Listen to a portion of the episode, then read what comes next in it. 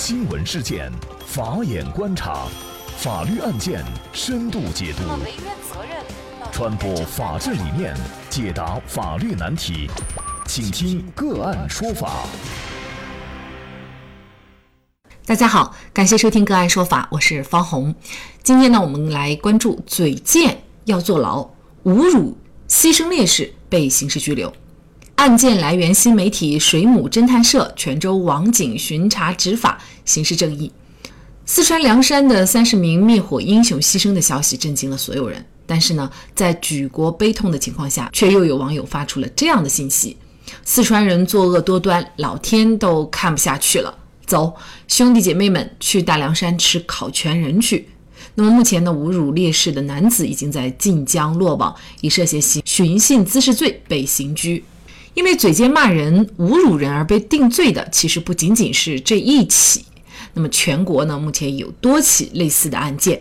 比如江苏徐州男子杨某，在一个视频软件上发布了辱骂河南人的视频，被网民们转发以后，就造成了不良的社会影响。那么这名男子呢，因为涉嫌寻衅滋事罪被刑拘。就在去年的八月，在北京的丰台区右安门外大街，曹某呢驾驶着机动车进入了非机动车车道，和一名骑电动车的男子发生了纠纷，并且呢对对方进行辱骂。针对他在公共场所公然辱骂的行为，丰台公安分局经过调查取证，已经依法对他进行了刑事拘留。因为辱骂当中使用了“北京傻叉”“穷叉”等字眼。那么一经网络传播，引起了北京市民的广泛关注，激化了北京人和外地人之间的矛盾，造成了恶劣的社会影响。那么曹某也因为涉嫌寻衅滋事罪被刑事拘留。那么据了解啊，全国目前因为侮辱四川省牺牲民警和辅警被刑拘的人已经达到了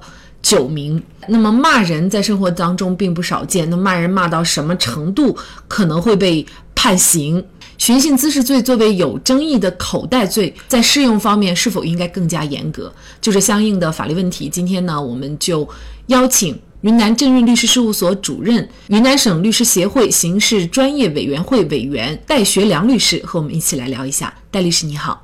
啊，你好。嗯，感谢戴律师。那么。应该说，现实生活当中辱骂人的情况哈并不少见，但是呢，就此被定罪判刑的，可能我们很多老百姓并不太了解哈。说怎么骂人了就会被判刑？那么骂人骂到什么程度才能构成这个寻衅滋事罪？那法律上对这个罪名又是怎么规定的？能给我们介绍一下吗？根据我国刑法的规定，寻衅滋事罪主要规定了四种表现形式。第一。随意殴打他人，情节严重；第二，追逐、拦截、辱骂、恐吓他人，情节恶劣的；三，强拿硬要或者任意损毁、占用公私财物，情节严重的；四，在公共场所起哄闹事，造成公共场所秩序严重混乱的，实施了这些行为，就可能构成寻衅滋事罪了。那么，法律对于寻衅滋事罪的量刑分为两个档次，一种。是情节相对轻微的，已经构成犯罪的，有上述五种情况的，处五年以下有期徒刑、拘役或管制。对于纠结他人多次实施上述的四种行为的，严重破坏社会秩序的，处五年以上十年以下有期徒刑，可以并处罚金。主持人问到的骂人骂到什么样的程度可以构成寻衅滋事？首先，前述的四种行为。都要求情节恶劣或者造成社会秩序严重的混乱。当然呢，司法解释对于情节恶劣也做出了明确的一种规定。具体的规定有五种情况：多次辱骂他人，情节严重的；持凶器辱骂他人的；三、骂精神病人、残疾人、流浪乞讨人员、老年人、孕妇、未成年人。等这种特殊的群体，是辱骂的行为导致他人精神失常、自杀，或者说其他的严重后果的。还有一种呢，就是严重影响他人生活、工作、生产经营的，比如说到其公司、企业对其进行公然的辱骂、挑衅的这么一种行为。只要达到了这几种情况，辱骂行为就可能。构成寻衅滋事罪，那么呢，在骂人的过程当中，有可能利用网络发布一些虚假信息，或者说侮辱、诽谤的一些信息，造成了被害人的精神失常，或者说其他的一些严重行为，当然可以认定为寻衅滋事罪。在本案当中，刚刚前面所提到的侮辱凉山州灭火英雄的这些人，为什么构成寻衅滋事罪？就是因为他们的辱骂的这个行为，经过网络的传播，导致了中国大量的公民对其反感，造成了严重的社会秩序的混乱，所以说呢，才会采取刑事的措施。那么也就是说，骂人并不一定会构成犯罪，但是一定要有严重的后果。那么法律上也列举了一些具体的造成后果的情况，但是其实还有很多情况，就是呃，法律并不能够一一包含，全部例举。呃，就比如说像我们刚才提到的这个北京的一起案例哈，就是一个电动车车主和一个机动车车主相撞，那么结果机动车主就对对方大骂，那么使用了对北京人的一些脏话哈，呃，辱骂的。脏话，那么其实类似于这样的街头对骂哈，并不少见。那么为什么在这个案件里面，它就构成了犯罪？所以呢，也有些人把这个寻衅滋事罪啊，看作是口袋罪，就是对一些还不明确的在罪和罪之间还不明确的界限的行为呢，呃，都有可能会。演变成或者认定为这个罪，那么这就可能造成，比如说很多情况只需要一个行政处罚，或者是进行相应的民事赔偿就可以了，但是呢，就要上升到刑事制裁的这个角度。具体比如说像北京的这个案例，它有没有可能会存在，比如说定性过重或者定性错误的这种情况呢？这里呢，给大家解释一下刚刚所讲的七五种情节严重的规定。司法解释呢，还有一个兜底的条款，就是其他情节恶劣的情形。可能大家就不明白，其他情节恶劣的情形到底是什么样一个情况。第一，灭火英雄的这个，因为是时事新闻，关注度比较高，网络传播流量大，造成的影响比较恶劣。单纯的就看北京的两个人对骂的事情，正常情况下，两个人之间的对骂是不会构成。寻衅滋事罪，除非导致了前面所说的精神失常、自杀，或者说其他一些严重的行为。但是呢，北京的这个事情本身是没有导致这么严重的后果。但是呢，他利用的是其他情节恶劣的情形。从报道当中也可以看得出，导致了北京本地人和外地人之间的矛盾，造成了严重的社会影响。首先，我们不谈它定性是否准确。但是有一点可以肯定，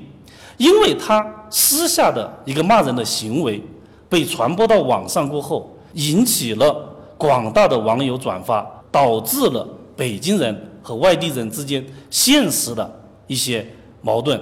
情感上面的一些矛盾，这个呢认定为情节恶劣，我们认为呢也没有太大的问题。如果说单纯的按老百姓的理解来讲，我骂一下他，怎么就可能构成寻衅滋事呢？这个肯定是。重的，但是呢，如果说确实导致了北京人和全国的其他地方的人员的一种感情上面的冲突啊，这个呢构成也没有任何问题。那我们来看一下哈，其实最近在云南哈也发生了这个类似的情况，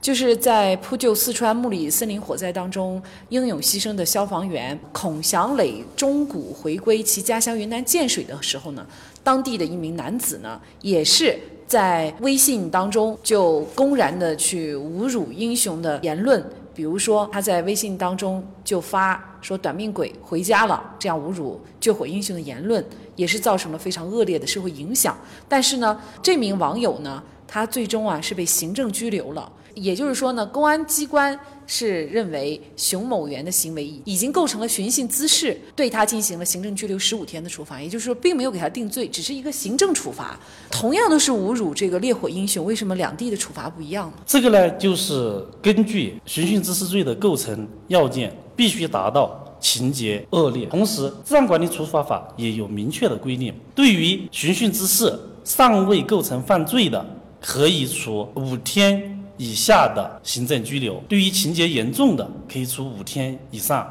十五天以下的行政拘留。那么建水的这个男子呢，他发了短命鬼回家，因为其侮辱行为传播的范围和受众的比较小，相对来讲，基于骂北京人或者说其他地方所发生的大量的大面积的转发，或者说大量公众的反感情形呢，相对来讲较轻一些，适用刑法的迁移性原则，对其进行治安处罚。我们认为呢，也符合他所实施的这个行为的后果。另外一个案子呢，晋江的这个男子所传播的数量和方式，可能比。这个案子情节更严重一些，所以说呢，才能采用了刑事处罚的措施。在定到底是有没有达到犯罪的这个恶劣程度的情况下，可能这个主观性比较大哈，就是公安局。那么，或者是法院，他对有没有达到严重社会危害的这样的一个后果，他的判断有很多情况下可能在法律上是并不能找个明确依据的。那么在这种情况下，可能就会造成，比如说有一些情况明明可以行政处罚，但是呢会上升到刑事犯罪这样的一个程度。关于寻衅滋事罪、口袋罪的这个情况，在以前呢确实存在着很多的争议。在刑法修正案九出来之前。很多情况，比如说幼儿园的老师对幼儿实施的殴打行为，以及用针管注射其他的一些虐待的行为，鉴于刑法修正案九之前没有相应的法律规定，就按寻衅滋事罪对所涉嫌的老师进行刑事拘留，甚至被判刑的。那么呢，我们看来这个老师未必构成寻衅滋事。的这么一个情况，寻衅滋事强调的是流氓行为，寻求某种刺激。法律所规定的也是随意殴打他人，讲的是随意。而幼儿园老师对于幼儿园看管的孩子，他的殴打行为以及用针管注射的行为，甚至其他的一些伤害行为，他不是随意的，他是基于某种目的的伤害行为，比如说不吃饭、不睡觉、不做作业等。他不是寻求某种刺激，他是基于一种伤害的故意，但是呢，通常构不成轻伤，就构不成故意伤害罪，而虐待罪要求的是家庭成员，老师又不是。当时在处理这些行为的时候，大家都认为他该罚，但是呢，又不知道怎么罚。这个时候，口袋罪名寻衅滋事罪就出来了，随意殴打他人，对这些老师进行定罪量刑的不在少数。但是呢，刑法修正案九出来了过后，这样的情形已经没有了。单独的虐待被监管人员罪，对幼儿园的这些老师进行定罪量刑，这也就是寻衅滋事罪在之前定罪量刑的过程当中，作为口袋罪有一些随意性。但是呢，随着刑法的不断的修改，新型犯罪以及把寻衅滋事罪当中的一些罪名逐渐逐渐的剥离出来。这个案件呢，可能大家就会有这样的一个疑问，就是要管好自己的嘴哈。那么大家在发表这样的言论的时候，应该注意什么样的问题，以免自己呢犯罪，最终导致自己被判刑？首先，不管双方之间或者说多人之间辱骂的这个行为，要尽量不要实施辱骂的行为。同时呢，不要利用互联网。或其他的信息进行传播，同时对于网上已经发布的一些信息，应当查实其真实性过后再转发。在官方辟谣的信息出来了过后，应当及时的删除。在没有官方的辟谣信息之前，尽量的不要去发布。对于寻衅滋事，甚至还有其他的一些犯罪的构成，明知是虚假的信息而。对其进行转发，也可能构成寻衅滋事，或者说其他的罪名，一定呢谨言慎行。那么，刑法的迁移性原则也告诉我们，凡是适用其他法律足以抑制某种违法行为、足以保护合法权益的时候，就不要将其规定为犯罪。寻衅滋事罪在惩罚犯罪行为的同时，我们也希望在定罪时能够慎之又慎。在当下多起案例被定为寻衅滋事罪的情况下，我们奉劝大家管好自己的嘴巴，讲究一些社会公德，考虑一下别人的感受。否则，无论行为人是否被定罪，那么你的一言一行也会被身边的人所不齿。好，在这里再一次感谢云南正润律师事务所主任、云南省律师协会刑事专业委员会委员戴学良律师。那也欢迎大家通过关注“个案说法”的微信公众号，具体的了解我们本期案件的图文资料以及往期的精彩案例点评。另外，您在生活工作当中遇到一些法律问题，都欢迎您通过添加幺五九七四八二七四六七幺五九七四八二七四六七这部电话号码的微信号向我们进行咨询和交流。给大家提供法律问题解答的都是我们节目邀请到的嘉宾了，他们都非常的资深、专业和负责任。感谢您的收听，我们下期节目再见。